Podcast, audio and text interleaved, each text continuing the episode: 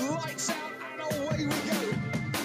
All the right friends and all the right places. So yeah, we're going down. All the right and all the right places. So yeah, we're going down. Let's paint the picture of the perfect place. They got it better than when anyone's told you. They'll be the king of hearts and you're the queen of space. Then we'll fight for you like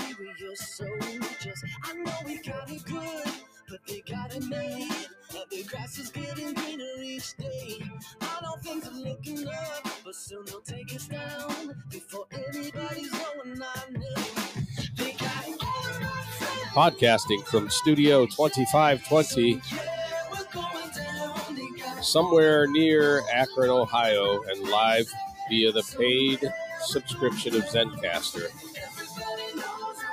The campus of Otterbein University, Westerville, Ohio. This is the first installment for 2024. This is Tackling the Chicane. Between the noise you hear and the sound you like, we just sinking in the ocean of faces? It can't be possible. So, our opening music this evening is by none other than One Republic, which was an American pop band formed in Colorado Springs, Colorado. Believe it or not, achieving success first on MySpace in the early 2000s.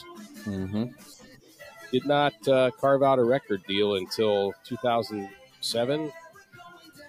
And then this tune is off the second album released in 2009 called Waking Up. This It's is a pretty uh, good song, actually. this is one of All the the boobs. one of the first bands I ever remember hearing on the radio. Actually, as a young child, when I would Yep, be would have been 2009. so- Yep. six years old, hearing this song, and uh, uh, they had another big hit from this album. I don't remember what it's called, but Yeah. Um, real quick.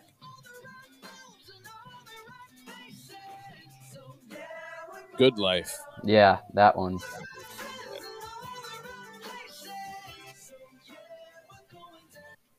Yeah, I remember the music video for Good Wife actually. Um, I don't know, just one of those early memories I have, and it was One Republic. So Yeah. So 2009, tying in um, our F1 off-season coverage, and what we're going to start off with is um, we're going to cover some uh, historical races. Um, I had just started on Hulu the documentary about the Brawn GP Formula One team, um, which I knew nothing about until I saw the advert for the for the documentary. Excuse me. Um, basically, backstory, real quick, is um, Honda had a factory-backed F1 team um, that not only provided power units but was, you know, a full team on the car Honda Honda F1 Racing. Uh, 2008 comes around, financial uh, global financial cri- crisis uh, throws the economy into uh, tailspin, basically, and uh, Honda reluctantly pulls the cord on their F1 program, um, which was based in Brackley, Northamptonshire, England, and they had 700 employees at race operations when they decided they were going to pull the plug on it. Um, a gentleman by the name of Ross Brawn, who was the race director at Honda and had been uh, pretty high up in a couple of other teams before that, uh, and was already known as kind of a genius. Basically, went to the Honda execs and said, "Look, it's going to cost you three hundred million dollars to shut the program down, and you're going to have to lay, you know, lay off seven hundred people. Why don't you give give us a hundred million dollars and we'll run a season. It's cheaper than you shutting the program down, and I will buy the team from you so that you're, you know, absolved of res- your responsibilities for one British sterling pound, which he did. And I don't want to ruin it for anybody that hasn't started it yet, but basically they came out in the first season in 2009 and um, started taking poles, not just pole position, but pole number two, pole and number two position with drivers Jenson Button and Rubens Barrichello, and then proceeded to win several races in a row. And as we all know how things go in F1, uh, that was to the great disdain of the other nine teams. Yep. Um, so yes, that's kind of where I'm at with it right now. Is uh, you know everybody's trying to to hang this team, uh, and consequently, I, this is interesting about the 2009 season because Bernie Ecclestone was such an asshole and just an all around weird dude. He was the uh, director of the FIA or the C- CEO of the FIA at the time. Yeah. Um, the teams were so so upset at his tyrannical reign that they actually started their own organization called FOTA, hmm and it's the Formula One Teams Association, and they were going to try to secede from the entire thing. So that's an interesting aspect to this uh, particular doc as well. Is and uh, they're just we just kind of got to that. Yeah. Um, spoiler alert: all these teams are together meeting, uh, you know, off on their own, and then Brawn gets sucked back to Ecclestone because he bribed them with cash, basically. So that's where I'm at with it right now is to see what happens with the whole fo- excuse me, FOTA thing and Yeah. um, so on. So so far it's only a four parter, so it's you don't have a big investment in it. It's about four hours, but so far I thought it was pretty well done. Yeah. So with that being said, I think we're going to try to, if it's available, and it should be, the next F1 race that we cover is going to be the 2009 Australian uh, GP. Yeah, it sounds good. Like I said pre-recording, actually watched a few races from that season. Um, major difference you'll see is going to be the the fueling aspect of things. So obviously now you run on a singular tank of gas the entire way, whereas you could actually refuel back in the day and there was fuel strategy and it affects races in a much bigger way obviously because i believe at that time it was a v10 engine that uh, sucked a lot more fuel down than the modern v6 hybrid Yeah, and I don't. I'll have to do a little bit of research on that particular power unit, but it it's it ran at like fifteen thousand RPM or something, some ungodly number, and it, it sounds like nothing that you've that I've heard in the modern era. yeah I do remember the early 2000s cars. I went to a practice uh, a, a practice in India when they ran two years there, and those engines were the same. I mean, you you couldn't stand a lap without having really really good ear protection. hmm That that's interesting, and just the uh, the the layout of the car. It doesn't look too terribly different, but at the same time, it, it looks very different. yeah Um, wheels and tires appear to be a much smaller diameter and width, yep and the rear wing is of note um, quite a bit smaller. But uh, yeah everything has kind of gotten larger on the the modern f1 car much to think the dismay Yeah, of many wheel- people the wheelbase is a lot longer than on these older cars. And then the other thing is, is there was no halo back then, so it's open cockpit. Yeah. Yeah, there actually is quite a bit of change from even just 15 years ago, um, which is, I think, one of the one of the great things about F1 is it doesn't really stay stand still ever, constantly developing, which is interesting. Well, it's a, a lot of that has to do with the rules changes that happen every four ish years. hmm where basically the FIA says, okay, everybody's figured out how to cheat around the rules that we had before, so now we're gonna enforce a bunch of new rules, and you're gonna have to figure out how to cheat around these. Yeah. Um, which was again another is- interesting point with this Brawn team is is it was a brand new for 2009. Um, you know, it was a brand new set of rules and a brand new spec and everything, and and uh, they figured out a way to. They actually were the one of the first, if not the first team that I know of that started um, redoing the underside of the car. Hmm so that they called it a double diffuser.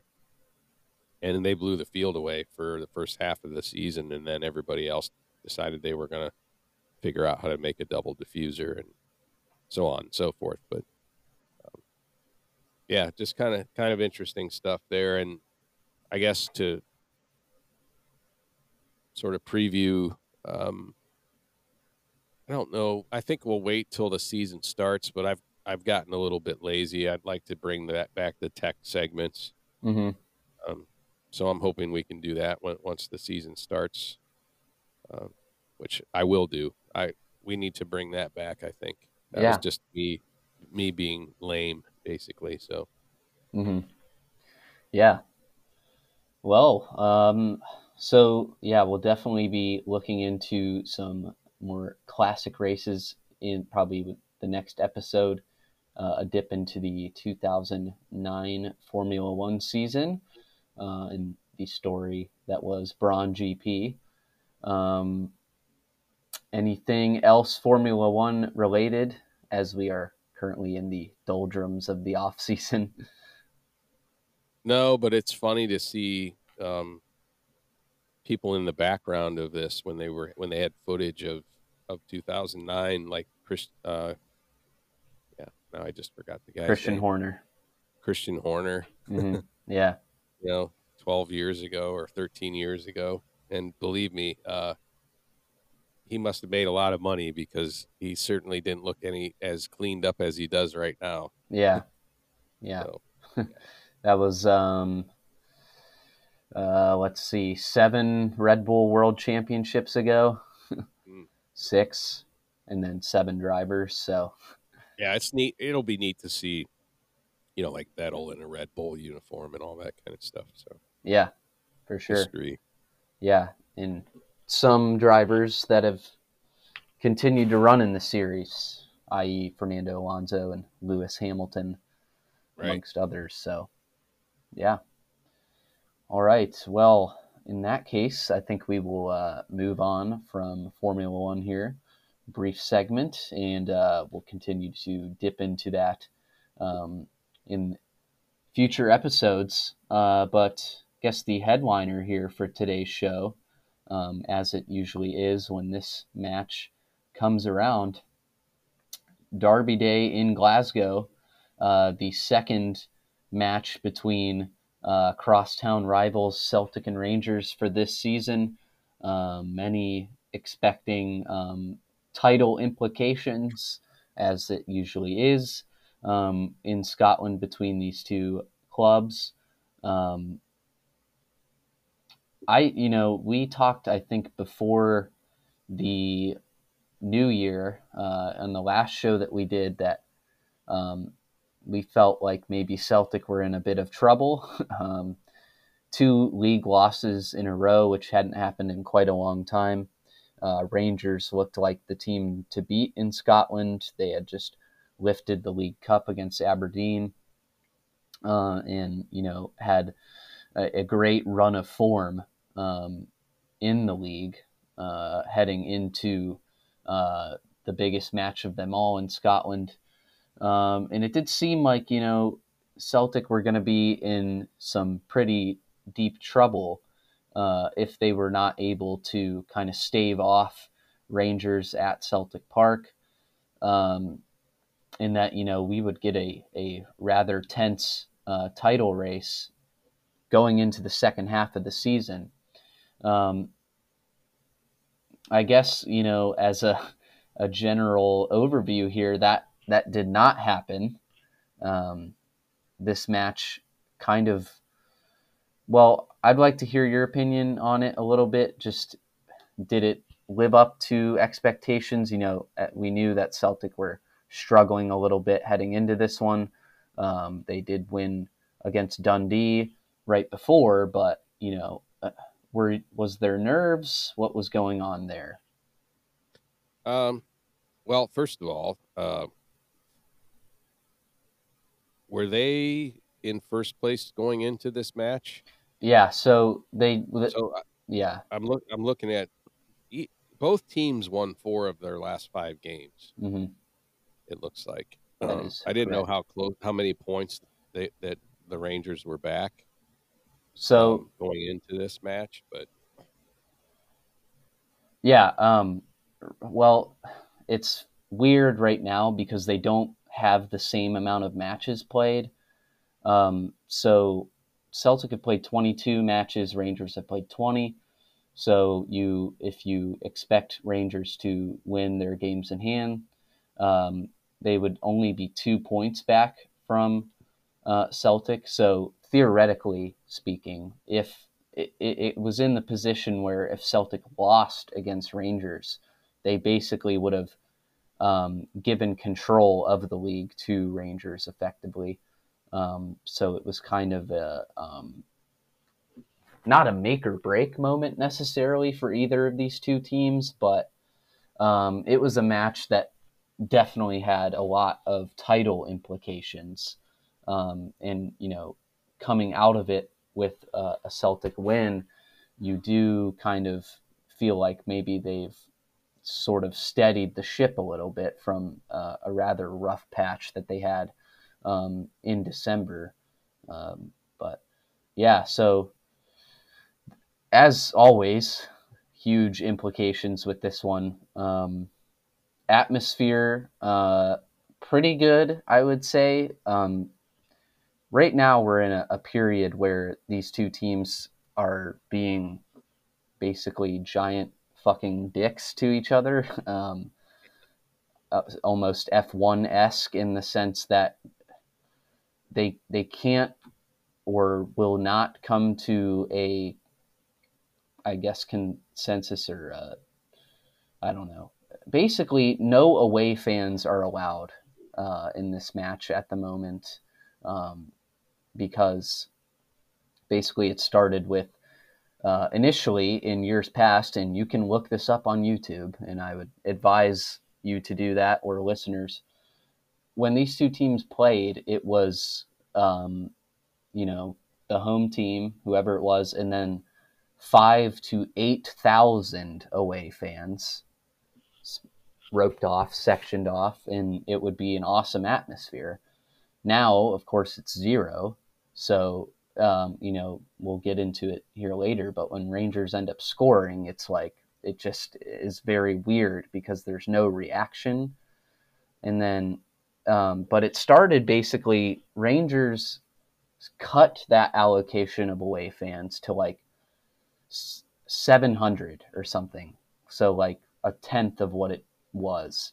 Um, basically, a lot of people theorize it's because Celtic kept winning uh, at Ibrox, where Rangers play, and they were getting a big boost from all of the away fans.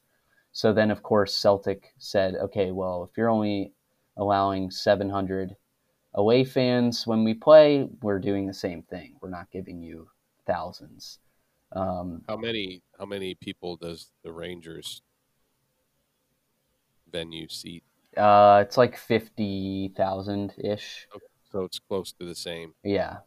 Celtic is like 60. Yeah. Um, so, of course, you have this this sort of cat and mouse thing going on. Well, then it became um,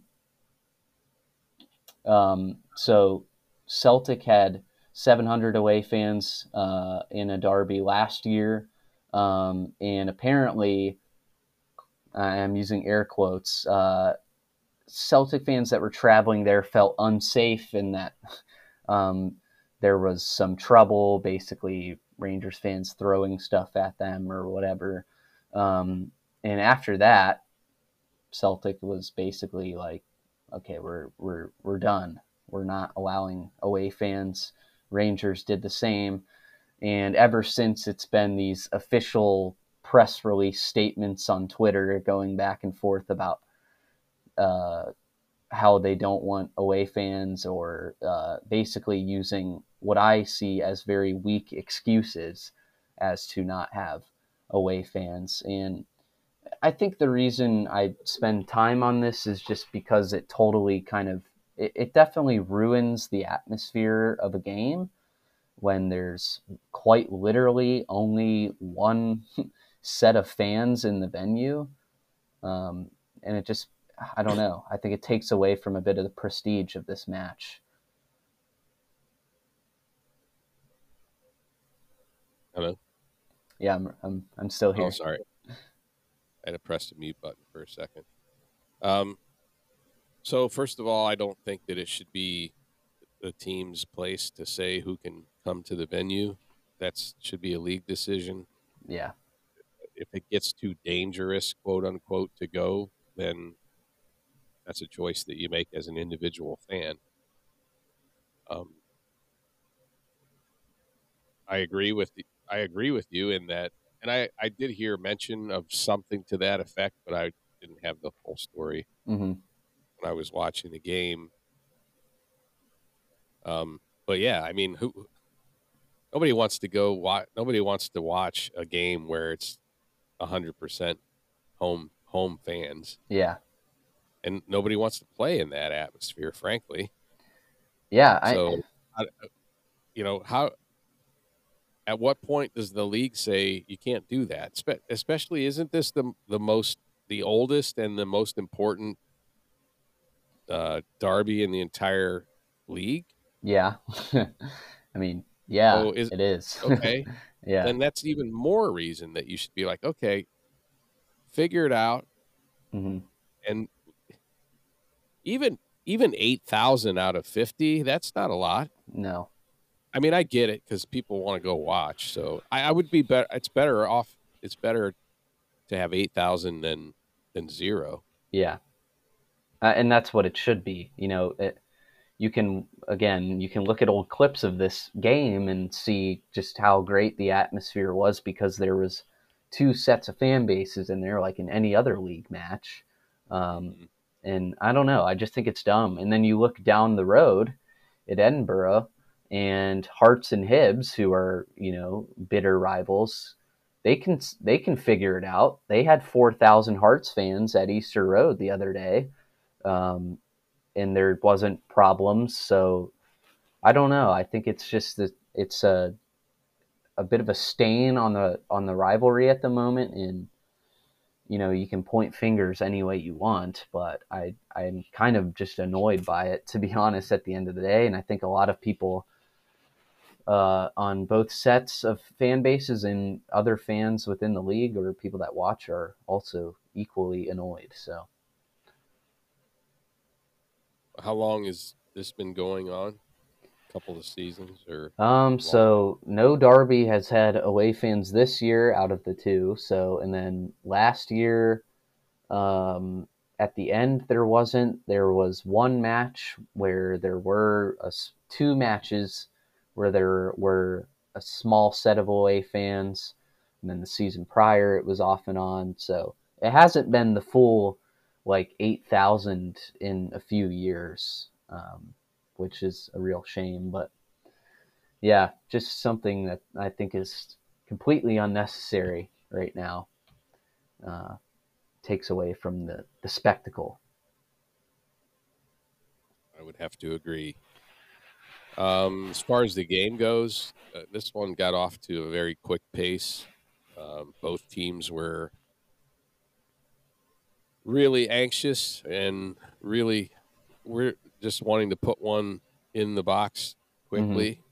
Most definitely. Um, there were two two almost identical punch away saves, one by Celtic and one by the Rangers keeper within I don't know, maybe the first like 7 or 8 minutes of the match. hmm Um, I didn't I didn't recognize uh, Alistair Johnston for Celtic? Is is has he been around a while? He's been around. Yeah, he's been around for about a year now. He came in from um, Nashville SC actually in uh, MLS. Uh, he's a Canadian. Um, yeah, he's uh, he's uh, been uh, a right back mostly for Celtic, and um, he's basically completely won that spot. Um, sometimes it'll be uh, Anthony Ralston, so you know, depending on what match you you see, it, it could be different, but he's basically won over that job. Um, I guess you know, looking at the starting eleven of these two teams, there are definitely some faces, you know, that maybe uh, people aren't uh, too terribly familiar with, and one of those ended up being the goal scorer, uh, Paulo Bernardo, for Celtic. He came in uh, over the summer, but hasn't really played much up until this point, and has finally gotten a run into the team. Uh, he's 21 years old from Portugal. Uh, and then looking at the Rangers starting 11, uh, quite a few faces that, um, you know, maybe people aren't uh, totally familiar with. Uh, Abdallah Sima, uh, uh, playing left wing, um, is 22 years old, probably been at least their second best player this season. And then Ross McCausland, who's 20 years old. We saw a bit of him in the League Cup final.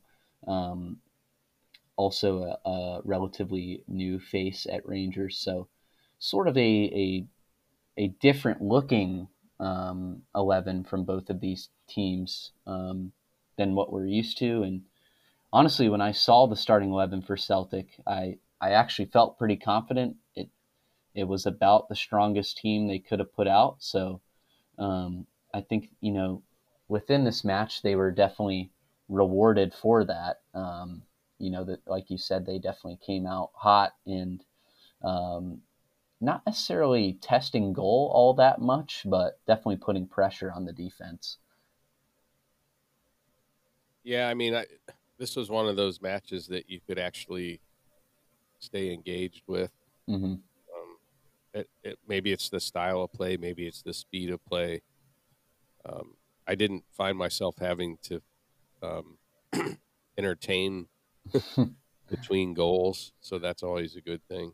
Yeah. Um, Daizen Maeda did not look too good to me for some reason. Uh, I don't know if you picked up on that or not. Uh, I I did. know the, pit, the pitch was that that feed is so bad. Uh, you know, we're so used to seeing every bl- blade of grass when you watch a, a H, you know, uh, high def, hmm a U.S. broadcast of sports. But that pitch, it it looks horrible. Yeah, it was in terrible condition. A lot of people were talking about that during the match. Um, yeah, in of course in Britain in the winter that just means it rains all the time. So I think some of that is not totally in the hands of the club necessarily. But yeah, the pitch was terrible. And going back to Daizen Maeda, uh, awful. I thought he was terrible. Uh, and I I definitely get very frustrated watching him because, for example, you know, he, he'll get a pass to him and the first touch just the ball goes in a crazy direction or flies off his foot or he Right. tries to put in a cross and it goes into the stands.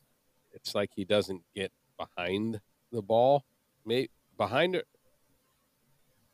He doesn't get behind the ball. It seems like he's always trying to play it like in front of the ball and it awkwardly trying to and like you said, it always scampers off in some weird direction or out of bounds or whatever. hmm At least when he was in that corner, um, that's kind of what I. Now I've seen the guy play pretty brilliantly, also, Yeah, he's yeah. not as of late. he's a very boom or bust player, um, which can be fine. But you know, someone that's starting week in and week out, game after game, you would like a lot more consistency, and I think that's where Celtic are missing a player like Jota from years past, where he was always going to put in a consistent shift and he could actually put in a cross, which of course helps uh, facilitate goals. Um, but yeah, I was I was getting very frustrated at Daizen Maeda. Now, I think um, you know wh- why don't we get into the first goal because there's some other stuff that I w- would like to get into from this match that um, might have overshadowed that. And uh, one of the better goals you're going to see um, this season from Paulo Bernardo. What'd you make of that one? Uh, bullet. Yeah. I mean, that's what I had. Palma just a great pass in, and and before I knew what ha- what happened, it was he just rifled it in. So he definitely has, and that somebody said that was not his that was his weak weak foot. At least I heard that on TV. I Yeah, don't know if must have been. not, sure didn't look like it. Um, no. I mean, he, he really did. He fired that thing in there. And it was pretty sweet. Only it was only the third goal allowed by Rangers on the road. Yeah, I heard that stat. year? So that's interesting. I mean, Jesus, to play the games that they played and have only two goals goals scored on you on the on, on the road is pretty interesting.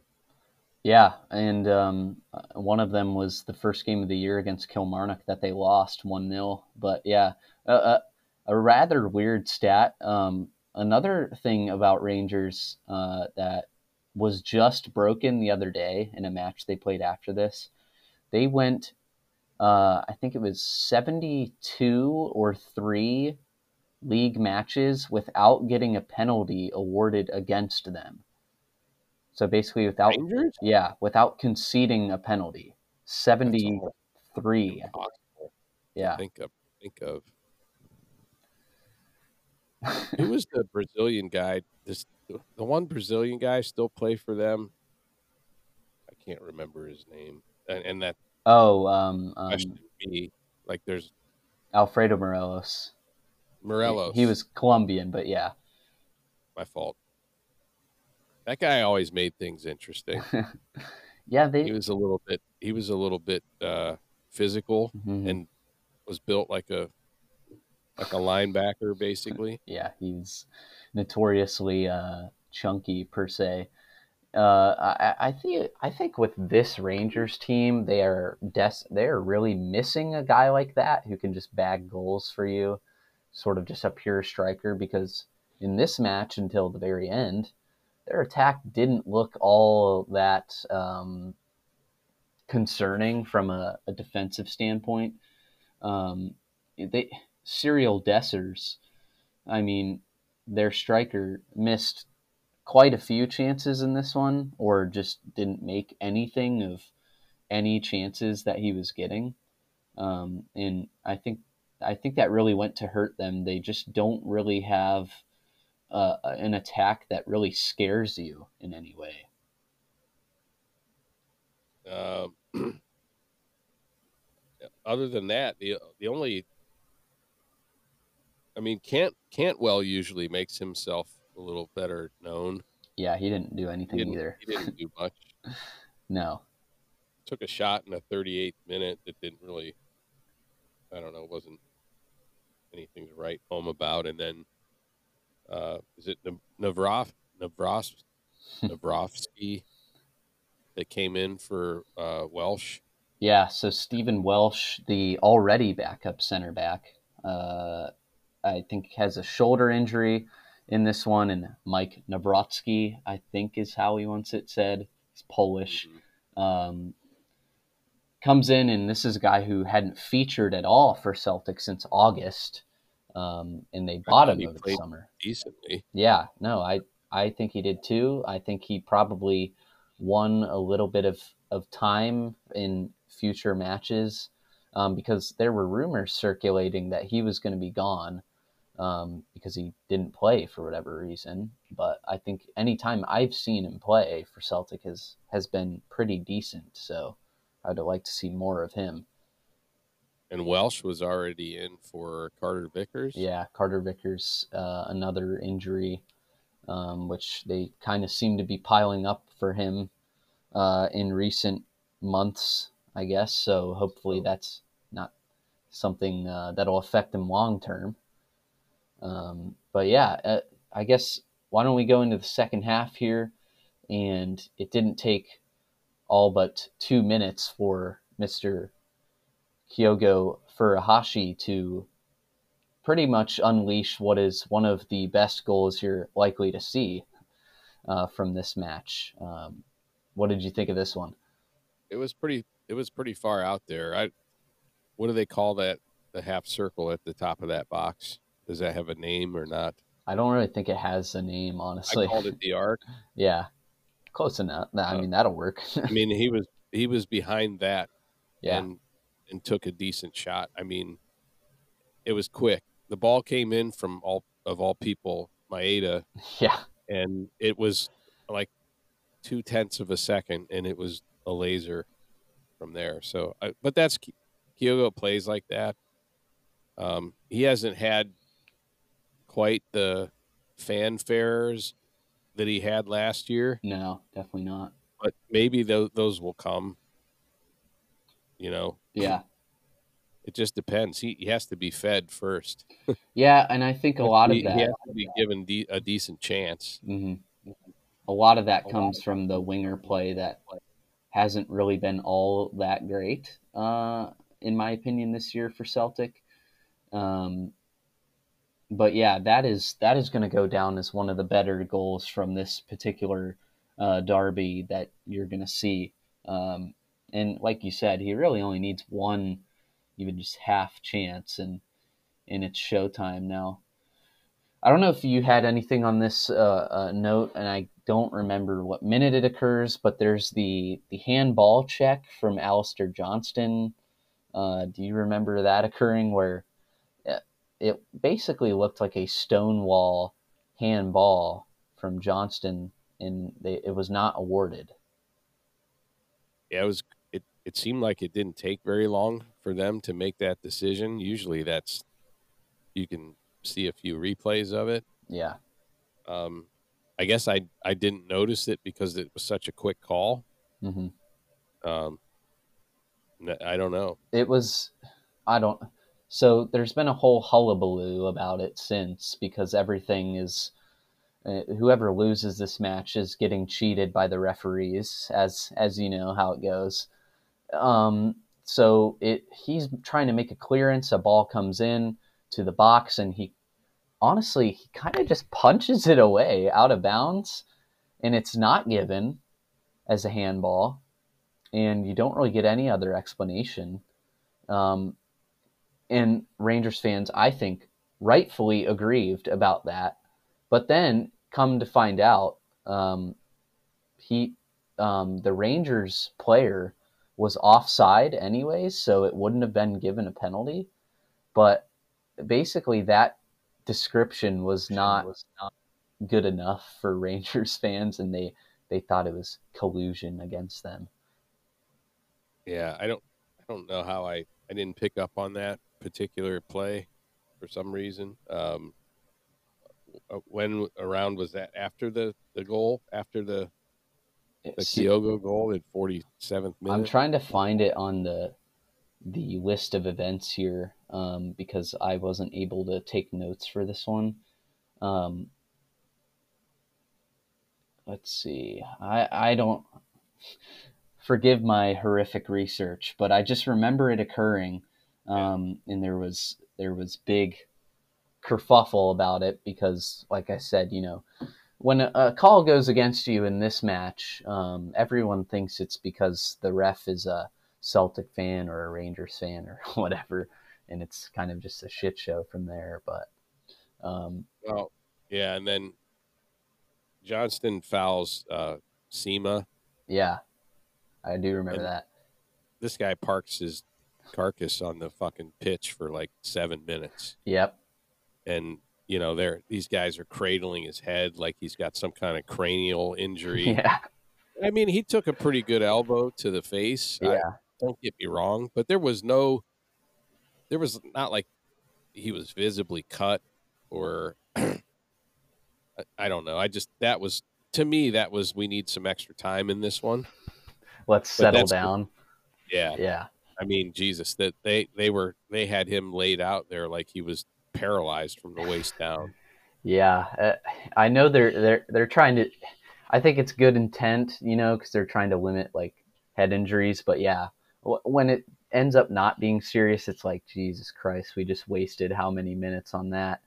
And Johnston's always a guy that's thrown himself into tackles because uh, he is North American, and I think we just play a, a physical brand by nature because most of these Mhm. guys grow up playing, you know, fucking hockey or football or whatever. Um, and he's one of them. So I love a player like that. And then 71st minute here, uh, the red card, the send off of uh, Leon Balogun, I believe, uh, of Rangers. He basically pulls down Maeda uh, to prevent him scoring, basically, and it's straight red. Yeah, and notably the first red card in 13 uh, Old Firm games. So they've played 13 games without a red card hmm in this particular uh, fixture, I guess, if you will. Yeah. Um, but here's what I noticed: it didn't seem to fucking matter that they only had nine guys. Uh, yeah. they It- actually started to play harder I was just going to and say that. and I'm like, we're supposed to have the advantage here, but it looks like they've got us rocked back on our heels, and they've got they've got one less guy.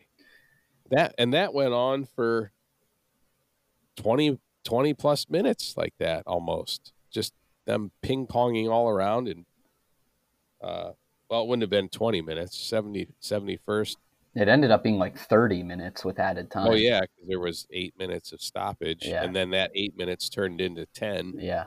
this one went uh 101 minutes i wrote it down Yeah. Uh, yeah, I was going to bring that up after the explanation of the red card. Um, I think what ended up happening is Celtic were like, all right, late in the second half, 2 0 up at home, man advantage, we're sitting back. This game's done, you know? And I thought that too. Um, and we know this is one of the great soccer cliches. Um, the second you just sit back and wait for shit to happen, what happens? Shit. So, um, Rangers all of a sudden creating issues in the Celtic defense, testing Joe Hart, uh, and then the culmination of that is James Tavernier um, given a free kick opportunity in a dangerous position from a stupid Celtic challenge. And it's James Tavernier, uh, who, if you're not familiar, has a great reputation in Scotland for absolutely masterful free kicks. well Um, and this one was yeah, because it had it bent I, you don't see too many shots like that i even replayed it a couple of times because it was hart had no chance yeah, I mean, this thing was inches below the the crossbar hmm at the top, but it started out. I don't know. It looked like a comet. It just it made a it made almost a complete left turn. It was it was wild. I Magic mean, Loogie esque. Yes. Yeah. Yeah. So then now you're like, okay, well, there's a lot of momentum when you can convert a free kick like that because basically you you know you're trying to build your wall defensively. Yeah. And then he just bends the ball right around everybody, including the keeper. And now every, the the announcers even were like, "Oh, now they've got eight extra minutes to try to to equalize this thing." And the way at the pace of the play that they were that the Rangers were making at that time, I, I wasn't comp- I wasn't confident that that it, that it wasn't going to end up equalized. Yeah, it, it Well, felt, yeah, They're going to just fucking fire down the field, and it's going to be two two with four minutes to go, and then we're going to be screwed. Yeah, that's exactly what I felt like. Um, 2 0 dangerous lead in soccer, uh, as many would say. And that goal comes in from Tav, and then it's eight minutes added on. And you just, it was like every, every move Rangers made was working, and it was, you know, they put a ball in, and you're wincing, and oh god, oh god, you're doing that for like ten minutes. Uh, and I- Well, and and then you know it's it's 98 minutes and change, and the announcers are like, "Surely we've only got a few seconds left," and then the clock just kept running and running Yeah. and running, and Celtics standing on the sideline, trying not to throw the ball in. But Mhm. after you know four or five seconds, they got to throw the ball in, and then the clock's still running yeah, and running, and it, like I said, it ended up running past the 99th minute by like two two full minutes. yeah, So really, it was 11 minutes hmm of stoppage, which you know, that's almost uh, that's a lot of minutes. that is a lot of minutes indeed. Um, it did make for entertaining soccer uh, because uh, you felt like at 2 0, this one was all but done and dusted. But uh, I got to give at least a little bit of kudos to Rangers in terms of their comeback and making it interesting while down 10 men. Although I do have to wonder how much of that was self inflicted wounds from Celtic um, more than really anything Rangers did. But at the end of the day, it, it, it finished 2 1, and Celtic got the win, and it was a very important one. Like I said, uh, it definitely title implications on the line. Um, and I, I, by no means would I say Rangers are out of it just because of that game. Like I said, they played two less games, so yeah, it, if they win those, they're just two points behind. Um, actually, the the Premiership, Scottish Premiership, goes on a little winter hiatus for the next, I think, couple weeks. Um, so there won't be any new action coming out of Scotland for a bit. Um, so it was it, it's a good way for Celtic to kind of cap off the the end of the year and progress on into 2024. So I, I have a note here, more of a question than anything. Does a red card mean that you're suspended for the the next match? Yeah, so if you get a red card, um, of course you're ejected from that uh, match, and then you miss the next one. Um, however, there are different types of red cards. So there's the one like Balogun who just made a uh, strategic foul that was a red card offense because Maeda was, you know, had a goal scoring opportunity. There's also red cards for violent conduct or endangering opponents. Those are going to be your nasty tackles or what have you. Uh, those can get you a three match suspension. So there are different kind of tiers to the red card. But yeah, uh, you don't want to get one regardless, basically. All right, gotcha. Yeah, so uh, I think that'll pretty much conclude the the soccer talk on the podcast. Um, we're gonna be covering a little bit of English uh, FA Cup action this weekend.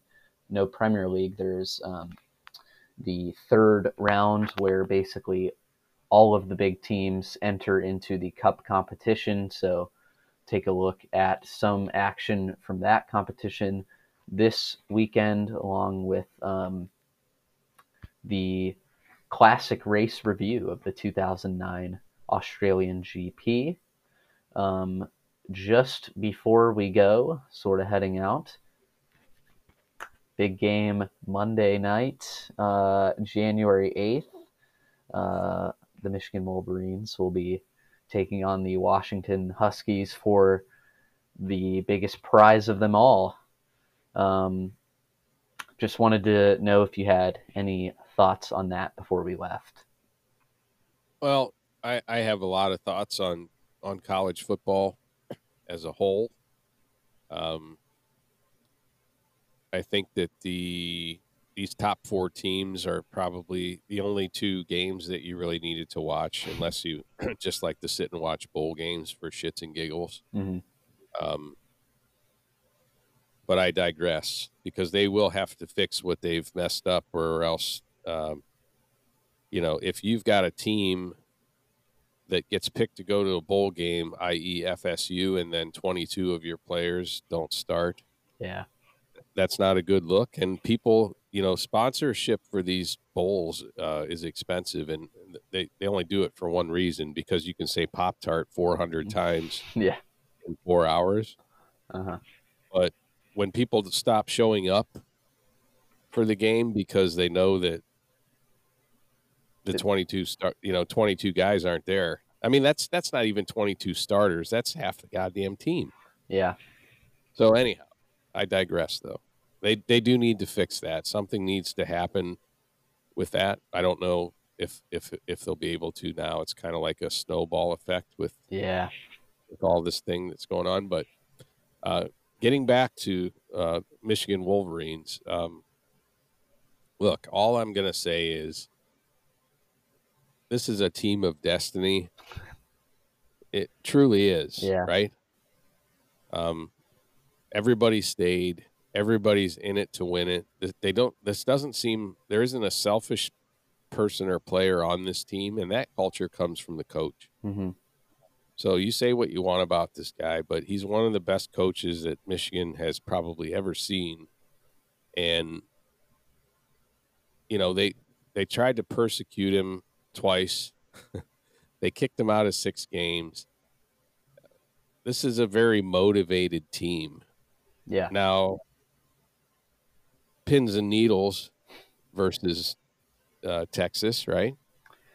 Yeah. Uh, there was a lot of things that you had to kind of c- cover your eyes and look like look through your fingers at. Uh, uh, for Bama, you mean? Oh. Bama. Yeah, mean. yeah. All right. Yeah, my fault. Um, but yeah, I mean, so but those are, uh, dare I say, it's a they're fun games to watch. hmm Um, I I don't see them. I think they're going to win everything. They're going to take the whole thing. Uh, I was talking to a guy today. I said, you know, he's a Buckeye fan, so you know he's and a stupid Buckeye fan, so he's salty that they're as far ahead, you know, far along as they are. hmm And I said, hey, listen, dude, they're going to win the whole thing. Um, and he's like, you think so? And I was like, yeah, they're on a mission, man. Yeah. I mean, I just feel it. hmm I could be wrong, but I don't see how this the this Washington team can stop them if they play to the caliber that their defense is is able to play. Yeah. And Yeah. I mean, I'm looking for a lot of sacks. I'm looking for a lot of negative yardage. I'm looking for a lot of batted passes. hmm Um, but we'll see.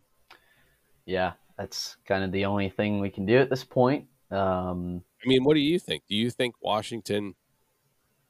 The test was Alabama, if you ask me. Uh, I don't know if I'd go that far. I think Al- or um, Washington has what is potentially the most explosive offense in college football at the moment with Michael Penix Jr. and uh, Rome Odunze. However, their defense is not good. It's just straight up not good. Um, so the one of the oldest football cliches that I was ever taught um, was defense wins championships. Um, Right. and Michigan's defense is the best in the in the nation. So I would Well, I would expect them to play well. with that being said, you know, we need uh, we need a, a electrified offense as well. So Yeah, we can absolutely. we can make defensive plays for sixty minutes.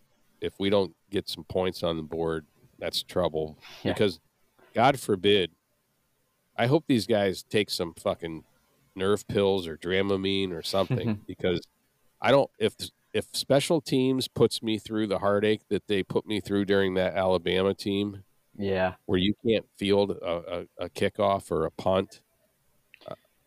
I mean, it's it won't be a good night. that was uh, that was actually like torture to watch up until things started to somehow go Michigan's way, almost like a a divine intervention. um, Yeah, but I mean, even it went down to the last play of the game in overtime where they did. only had to pick up three yards. yeah, and they probably the snap was a little messed up, and I think Milroe kind of shit his pants. And uh, well, they had been doing that all night. yeah, They had several low snaps. Um, so yeah, but anyhow, yeah, I I can't wait. It, you know, it's been a while, well, I've never seen us in this position. Uh, at, and I was uh, last time was '97, so I was 28 years old. yeah. I don't know if you have any memory of that, but I'm sure I watched it. Um, yeah, But other than that, no. yeah. So I'm in It was a while ago. we're both kind of in uncharted territory, but yeah, I'm in totally uncharted territory, which is probably why uh, you know, emotions won over after the Alabama game, but Oh that's yeah. the beauty of sports, I suppose. Well, I'll tell you what it does for me is um, if they win everything, and even if they don't, I mean, they're Rose Bowl champions. I can sport some gear around here without people saying too much. Yeah. You know, when when the worst is when there's a streak, and that the the nut heads get really big. Yeah. You know, so if they if they win at all, then you know, yeah, I ought to be able to sport some some gear. You probably, I don't know what it's like living that close to Columbus. I don't think that's a is that a no can do scenario. I I wear it at, on the campus of Otterbein because you know we're not Ohio State and there are people not from Ohio, so it's not like insufferable by any means. Right. No one's I gonna. wouldn't wear any downtown. No, I don't. I've never done that. Probably won't ever, honestly. Um, but yeah, you know, you know, for twenty, almost twenty-one years, that's just kind of the shit I've always dealt with, and it's kind of the way it goes. But Yeah, it's too bad. It's too bad it has to be that way, to be honest. But yeah, we were with some friends over the weekend, and you were there too, that are really big Alabama fans. And and Pam actually texted me after the game and congratulated us on the win, which I thought was really nice because she's diehard. yeah, And uh, they were telling stories about when they went to Tennessee, how bad it was yeah, for Bama fans when they were in Tennessee. It's too. It's just too bad that it has to be that way. yeah, I, I like a little friendly banter. Everyone does, but this is it's college football, people. Okay, get a fucking life. yeah, I got a life. You got a life. We like our team. We love our team, but it's not like that. yeah, You know, I, I can say Ohio State Buckeyes. I don't have to call them some dumb name, yeah, exactly. right? Yeah, But Anyhow, so yeah, looking forward to the game, and uh, we'll have to uh, hopefully maybe uh, have a celebratory uh, intro for the next podcast. We'll we will. We Or- will or just have sad to see. We're sad. One or the other. We'll see. But uh, Could be some Sarah McLachlan for you. might be might be a little in the arms of the angels going on but all right well i think at, at this rate it's all but time to close her down. So if you have nothing else to say i say we'll No, let her ride. we almost made a full hour, so Dad'll be happy.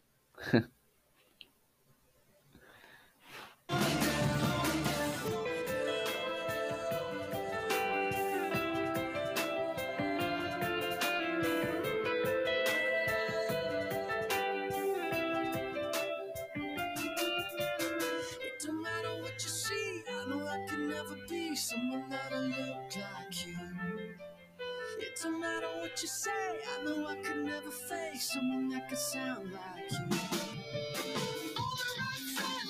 For executive producer Richard Tanaka, we have no associate producers for this particular show. This has been Tackling the Chicane, copyright 2024. We'll see you guys next time.